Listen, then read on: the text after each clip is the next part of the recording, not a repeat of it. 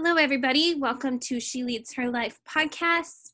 I'm your host, Jenna Schneider, and I'm so looking forward to having our amazing guest on today. Her name is Leah Boden, and many of us are faced with our kids not going back to school in the fall. And so I thought I would have her on. Her expertise in homeschooling and Charlotte Mason philosophies.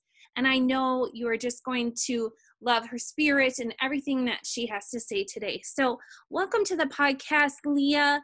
And could you introduce yourself to our listeners? Sure. Hi, Jenna and listeners. So great to be here. My name's Leah.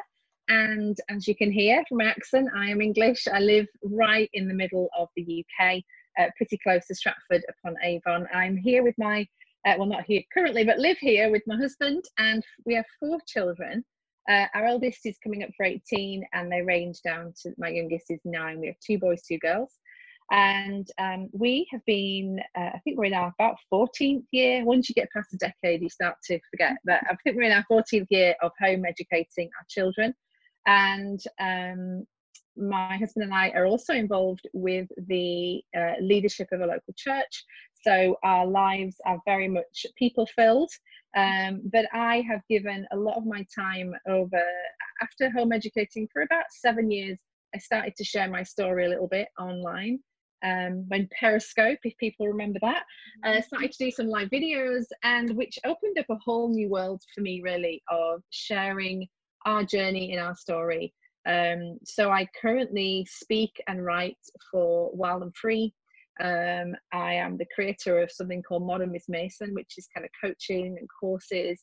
And really, my heart is to encourage, uh, not to tell you what to do, but to encourage other parents in their home educating journey and create a place of freedom for people. And that's that's really what um, why I want my voice out there. Hopefully, that's what it does.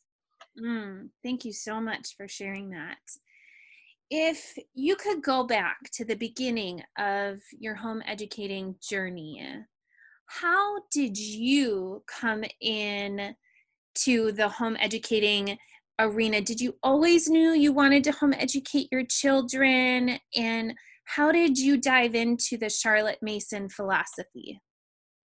So, um, home education is is really a, a, very much a first generation thing here in, in the UK. Uh, so everything that we as a nation have taken on with regards to homeschooling has come from the states. So I um, I spent a year after graduating from the university, spent a year in the states at Bible college, and that so I, I'm, I was in my early twenties, wasn't married. I first came across homeschoolers um, there was a centre I visited that supported homeschoolers, I guess a bit like a charter school, and they did drama and music and art. And I, I didn't even know it was a thing. I didn't know it was something people did. I um, and got to know some homeschooling families. Was quite fascinated by the concept, and I think there was a seed. You know, when you kind of really um, map things back, you remember the first moment of something kind of going ping that was a great idea so then you know move on to being married had uh, my eldest daughter and dave and i have not really talked about it we talked about a lot of things about vision and future but we've not really spoken about education because we'd always known normal state education in the, in mm-hmm. the school system and we didn't have friends who homeschooled we, we didn't know anybody at the time mm-hmm. um, so we and i can still remember the day i remember naya dressed in and they dress them in little uniforms from a very early age here in england. Uh, so she had this little red jumper on. She must have been four four years old. I was taking her to like a, a kindergarten like a preschool nursery.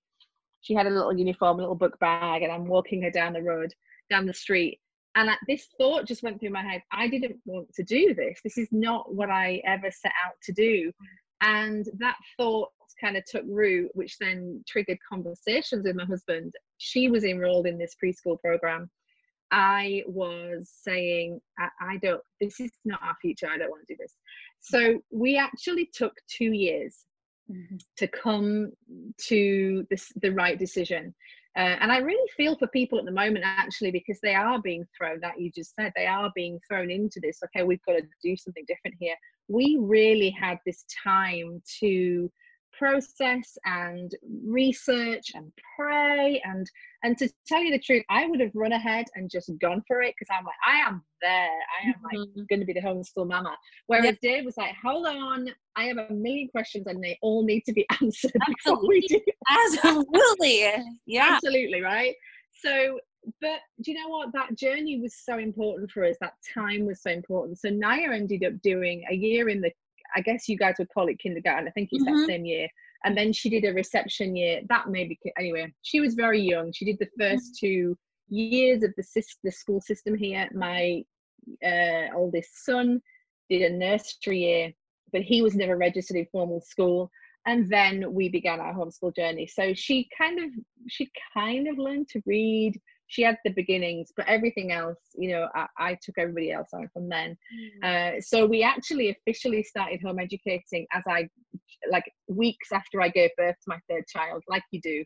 Oh um, so kind of baby in arms, like notebooks in the other, just breastfeeding and teaching reading and just the whole. And honestly, we haven't looked back since. So, what we found was that the home education movement was just beginning to grow here in the UK. We knew two other families and we spent a lot of time with them and tried to get to know lots of things. But over the course of the past, you know, uh, 14, 15 years, as we as we were researching, um, there are huge communities uh, uh all across the UK. It's grown and grown and grown.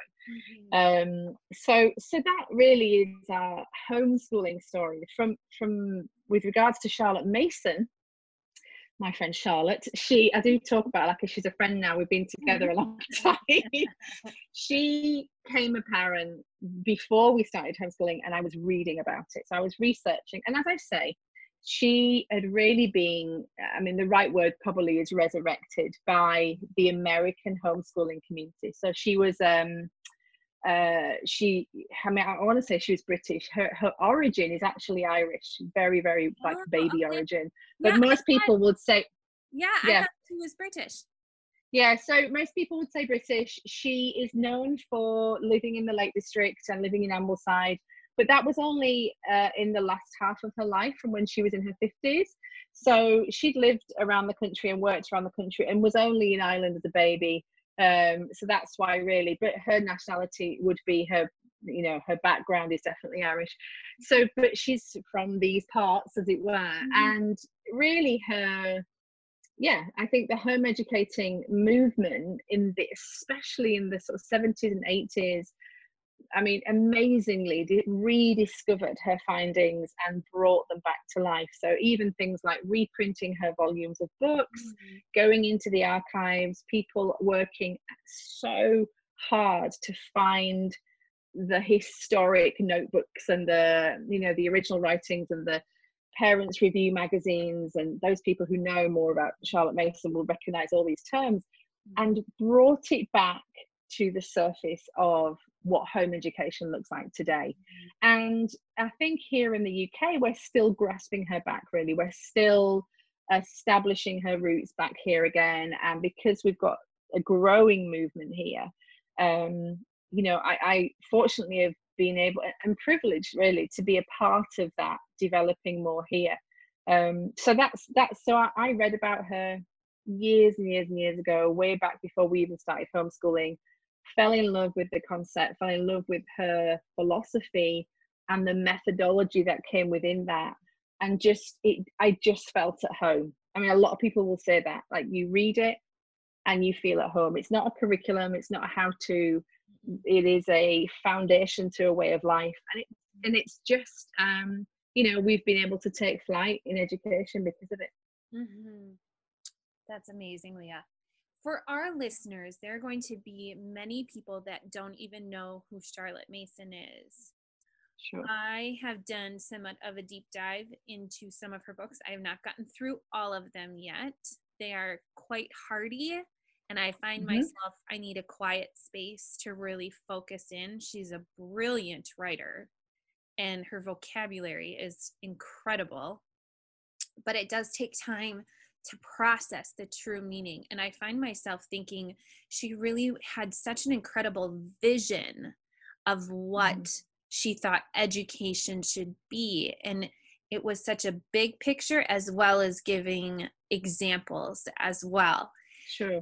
If you were teaching a college course, you know, Charlotte Mason 100, what do you think?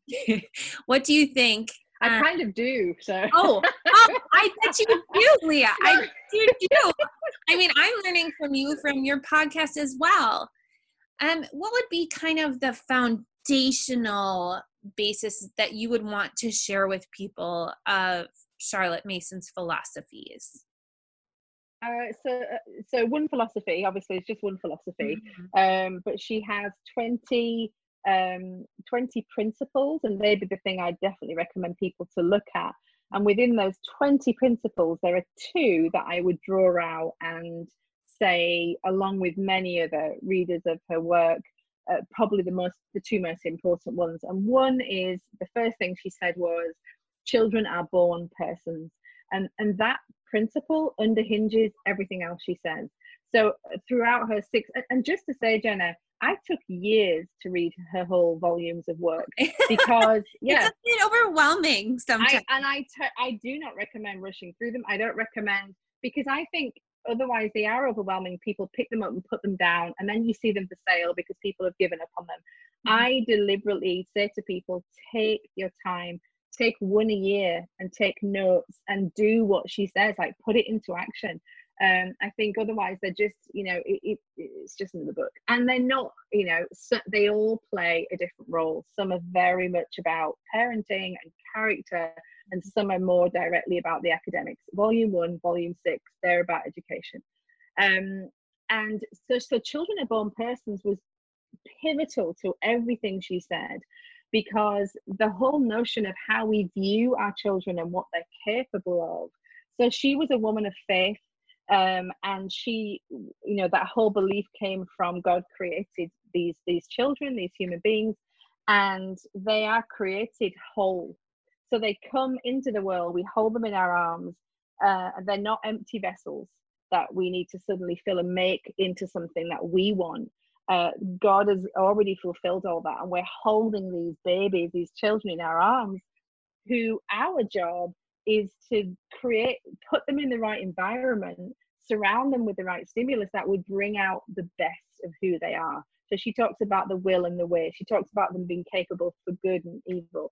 So so the job is the, the role as the the parent the educator is to put them in a place where they can draw upon the good the good thinkers the, the best thinkers the best the, the best books and we can go into all that.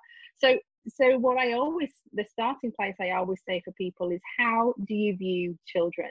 You know are you using words like i'm molding them i'm shaping them i'm you know you, you have this image of like chipping blocks off them but that's not actually and, and you hear that kind of language in parenting um, and in education but actually it's a paradigm shift when you come to the charlotte mason philosophy. She says okay here's it, it's about bringing out what's in in the already in the outside to the outside and you they almost reveal their character and their personality to them. And it's a real privileged role because you're walking alongside and um yeah just seeing these children develop. The second thing she said uh, or the second most important principle um, in my humble opinion, mm-hmm. uh, would be that education is the science of relations. So she talks about education in the way of relationship. Mm-hmm. So again, this is so key.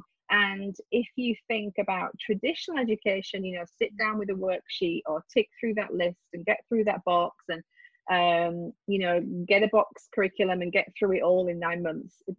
That she said it's about relationship. It's about relationship with God. It's about relationship with the readers and thinkers and creators and composers and artists that you're exposing your children to. And then it's also the relationship with all those things together. So she talked about connections in education, a child suddenly realizing, um, you know, that a, a poem that they hear sounds a little bit like a story they just read, or a character from the Bible is a bit like a Greek hero. Um, so, really, how we view the child and how we view education, you can't really build upon the Charlotte Mason philosophy unless you have those two things in place. They would be like the cornerstones of the building blocks. So, you know, I, I have, and I say this over and over again in all my writing and speaking and everything that I do is that you can't just buy a curriculum and say it's Charlotte Mason or I'm doing Charlotte Mason. I've spent years and years unpicking this, and the the more you unpick it, and you'll find this, Jenna, in your reading, mm-hmm. the more the simpler it becomes. So you're reading it and saying, "This is massive concepts, and it's very deep," and it is. But in my experience now, all these years on, it's actually really simple and really beautiful, and it's about the child and their relationship with the world. And if we put certain things in place, they will just be able to become who they are, which I, I do believe is what God's created mm. you know, intention for children. Absolutely. So, Absolutely. Yeah. What Leah, what could you share with our listeners kind of what the rhythms of your day when you were home educating kind of look like?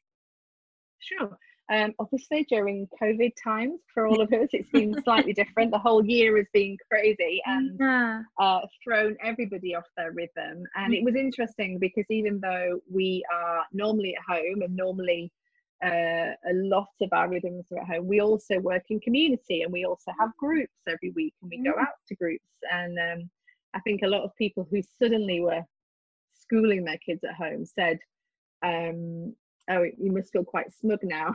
I said, not at all. You have got a lot of work cut out for you. Mm-hmm. you know, I'm already established in this stuff, but also not so smug, but even sad that we'd lost our life community. So, yeah. so, but our normal rhythms, we've had some things that we set in place, and we ha- we have been doing the same thing for many, many years, and a lot of that are, is around. Um, so, rhythm is really important. I I've often done very tight scheduling and timetabling but actually the most natural thing for our family is rhythm. So we begin our day together. We even have we you know breakfast around the table and uh, with the children. Husbands are generally at work by then but with the children and that also there'll be books on the table then there'll be a morning rhythm to what we read together.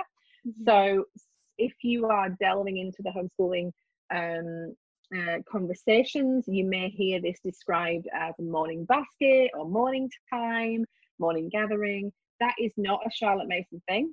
Uh, it's it's just a thing. I think it's just a natural. when you've got kids, get some food on the table and they will come. That's great. That's um, great. And if they're there, put some books out.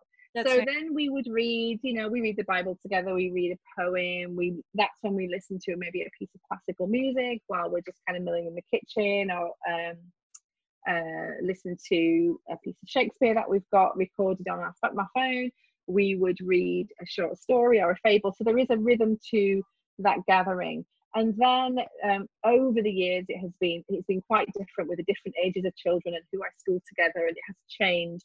But that morning gathering happens no matter what. Mm-hmm. So we start in the same place, and then we kind of evolve throughout the day. So then the children, I work with the younger two together, and the older two will, would used to um, do their independent work, or I'd work, you know, flip that around there'd be seasons where um, when the children were very young, I would have rest time, which was like my recovery time in the day. Yeah, you rest, mama gets a cup of coffee, you all kind of sit quietly for half an hour.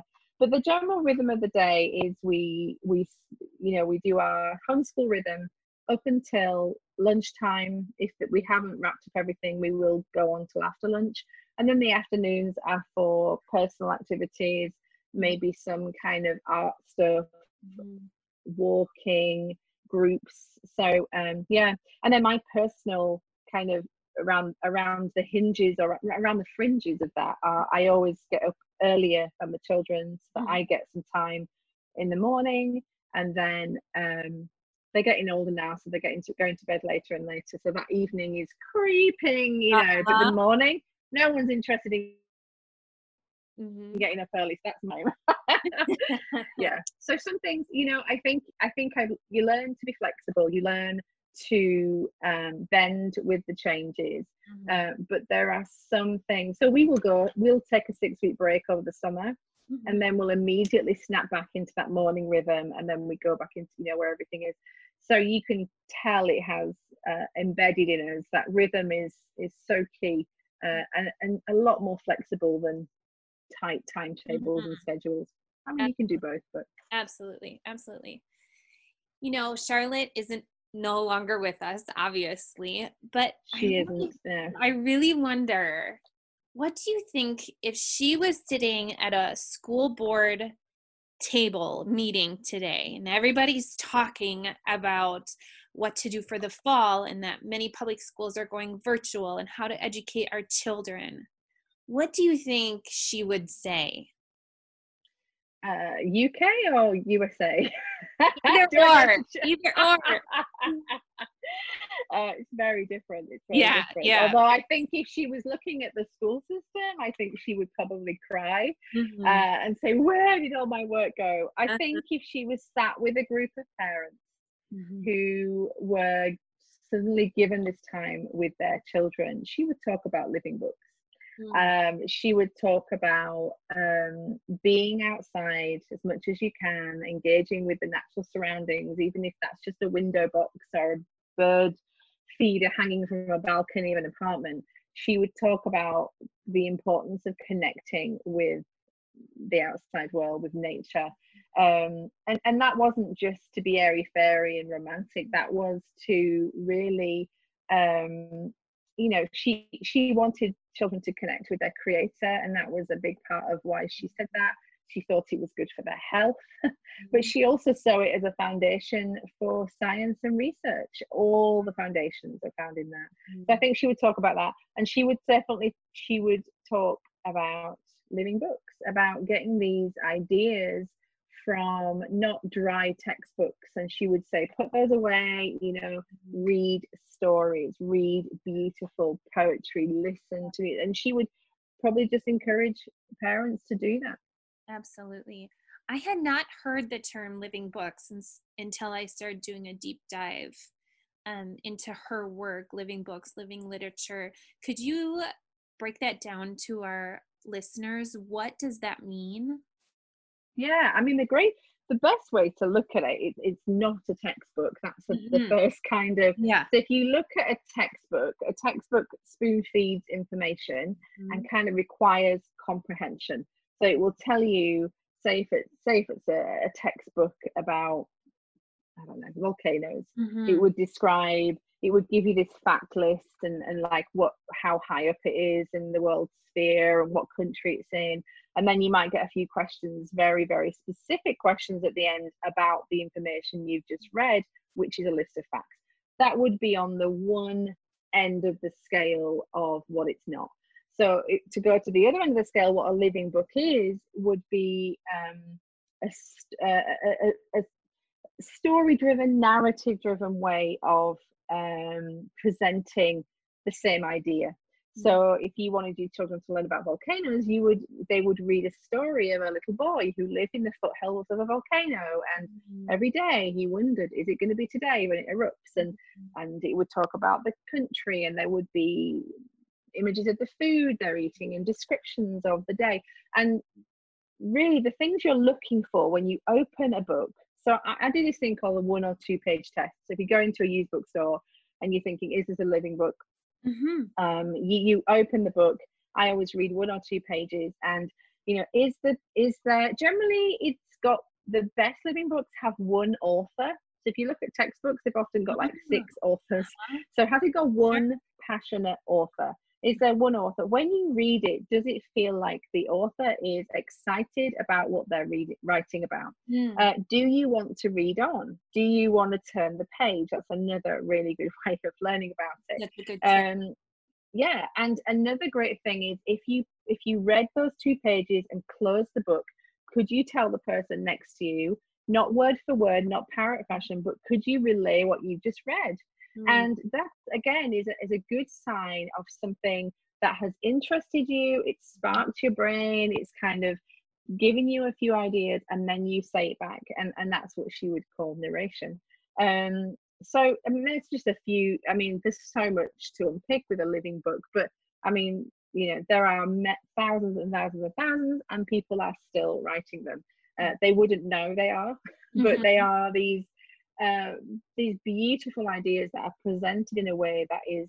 um yeah that just reads in a more narrative form. And once you charlotte mason talked about dis, learning to discern for ourselves what a living book is. So i think many people um, many people when they first kind of get introduced to the charlotte mason philosophy will go online they'll type charlotte mason in and then certain things come up certain websites are the go-to's which can be scary because they're like whoa I'm mm-hmm. supposed to do that. Yeah. But you just got to go down the list and look at the small, look at the conversations that are going on, look at the small, the, the blogs that a mom has just kind of pulled together. Mm-hmm. And it's, I would just, the beginnings are you can you can look at book lists and, and look at recommended book lists especially in the different parts of the world it's important but the most powerful thing for me has been learning how to discern that for myself to be able to go into a bookstore and open it up um, and, and, try that or even have a local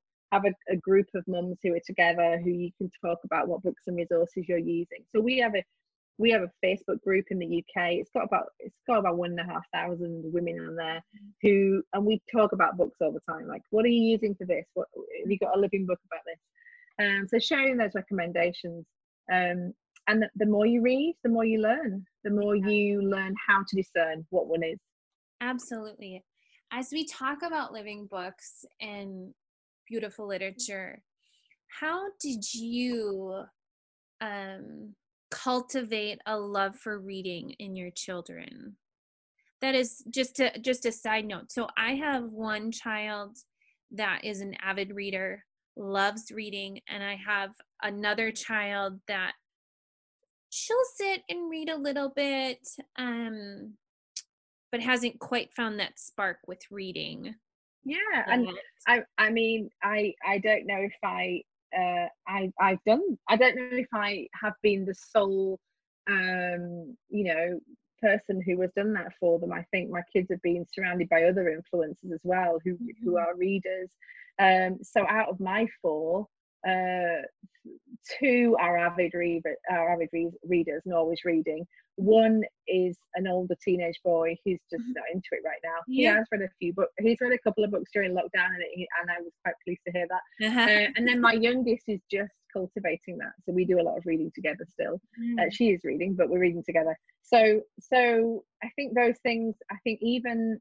um, even though you could spend a whole lifetime reading to your children and being around books all the time it doesn't necessarily mean they're going to be like you or what you you know expectations are yeah. a big thing here yeah so but i would say i mean the things we my husband and i both read and we are you know they see us reading and enjoy reading mm-hmm. so um i think in this day and age kids often see their parents in front of their phones more than a book mm-hmm. uh, we do both we have both in our hands at times but we are both want to make sure they're seeing us enjoying literature.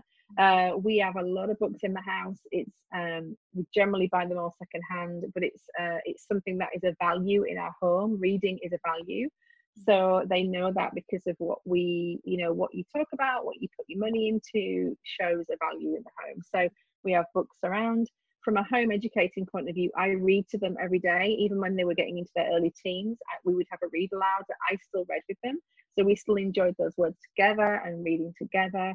And um, and we're around readers. I try and make sure that you know that we're mm-hmm. they're around that. And then you know Christmas and birthdays, whatever else is mixed in there, we try and sneak a book in as well.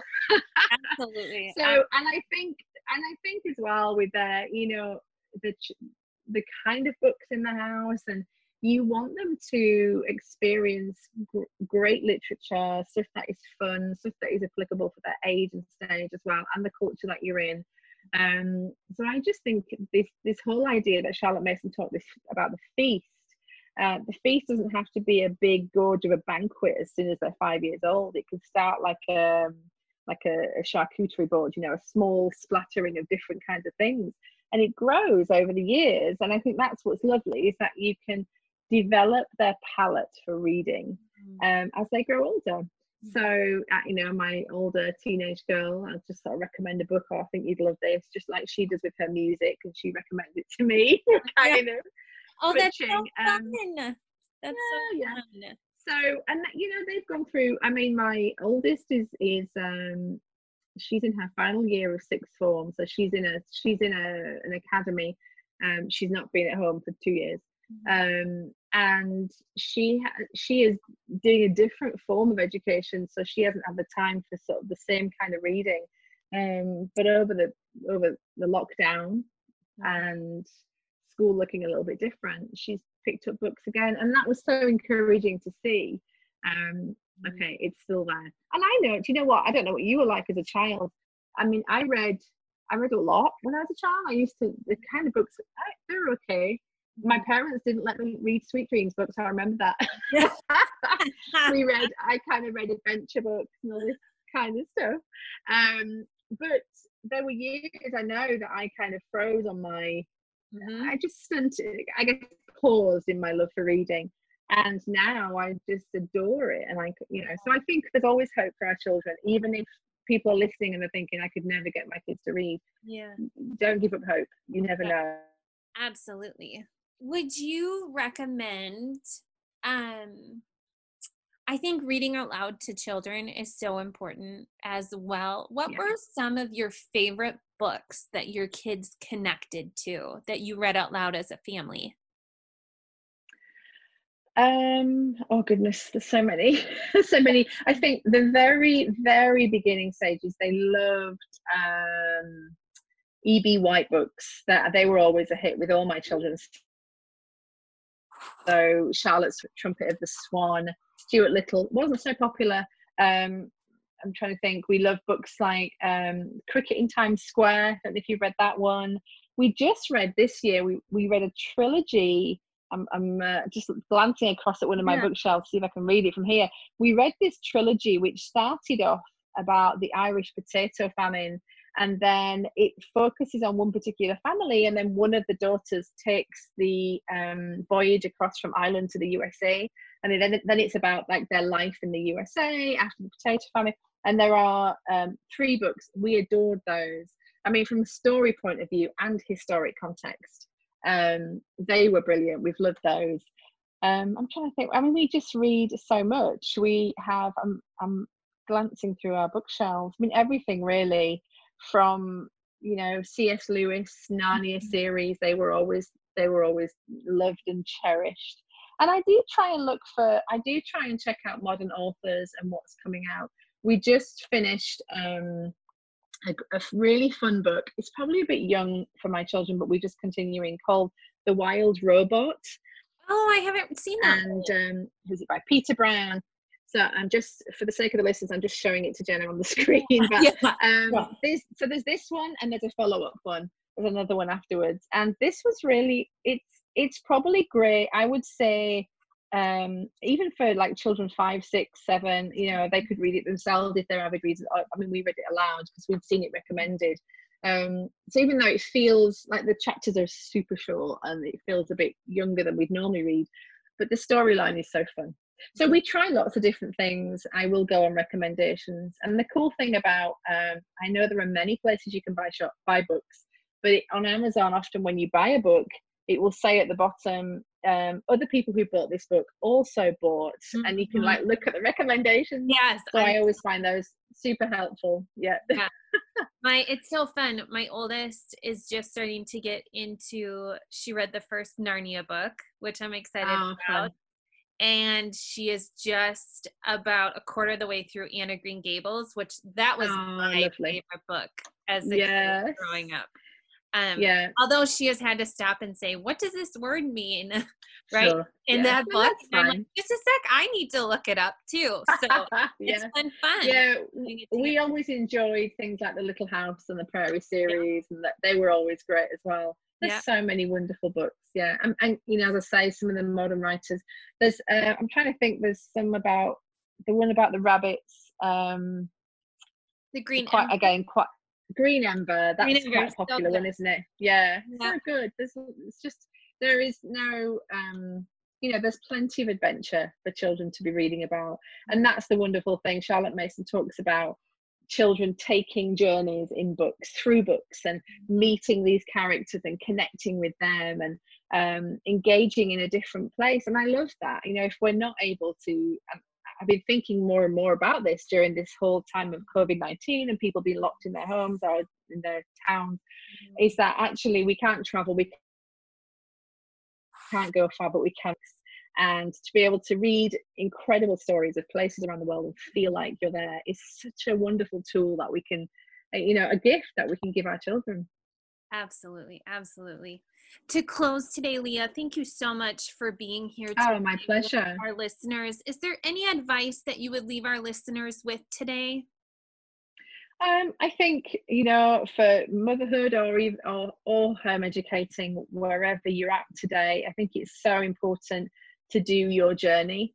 Um, I think you know, 18 years on in my motherhood journey, I've realised that yes, there are things I do differently. Yes, there are things I might change, but actually, they have made me who I am. And the things that were difficult and hard and desperately trying to read things and fix things and find out how do other people do it. And we you know we live in this socially connected world where we want to look for answers on the internet and on instagram and help me fix this but we have to do our journey. And um you know i think mothers are incredible and they are the best people to do their job with of raising their children and i think believing in that believing you're the best mum for your kids. Mm. and god gives us the wisdom that we need for every day and um, just taking it day at a time. But yeah do your journey. It's so important and it strengthens who you are. Definitely i can say that as as a mother of all the teenagers now. Uh, i've got the scars to show.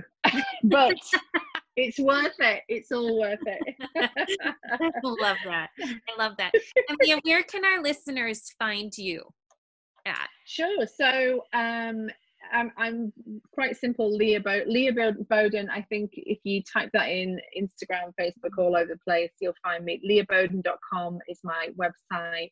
Um, it's all pretty much connected. If you specifically want to hear me talk more about the Charlotte Mason philosophy, uh, again, just say just Leah Boden will find it. But Modern Miss Mason is my um, kind of pseudonym for all that. And I do a, I do have a course called the Charlotte Mason and Box course, um, which helps people. It's not a curriculum; it's just to help people get to grasps with with the philosophy and find their freedom with it. So, yeah, Modern Miss Mason or Leah Boden on all the socials. And that course, Leah, is that virtual? So people. Yeah, it's online. Yeah, it's, it's, online. it's available all the time. Yeah, so it's just a course craft course. You just sign up. Yeah. It's um, dead easy. It's a bargain as well. In fact, I've got a deal at the moment, so you have to look on my sites for all that. But yeah, you go on and you take your time. It's a lifetime membership, so you just sign up once. And there are videos, there's stuff to read, there's stuff to interact with. You can even talk to the people if you want on there. Um, there's um, like mini podcasts from me on there. And then I also add to it as well. Every year I add compartments to it.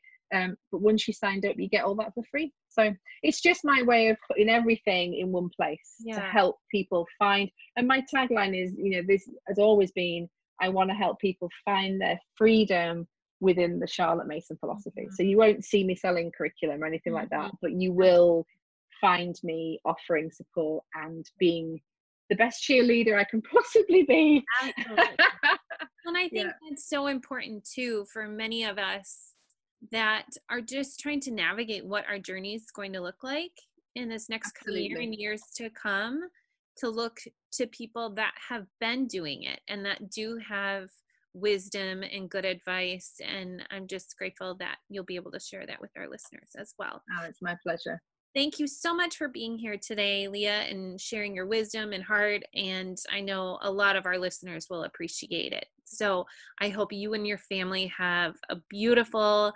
rest of your week and weekend and are able to enjoy the outdoors. Thank you. It's been a pleasure.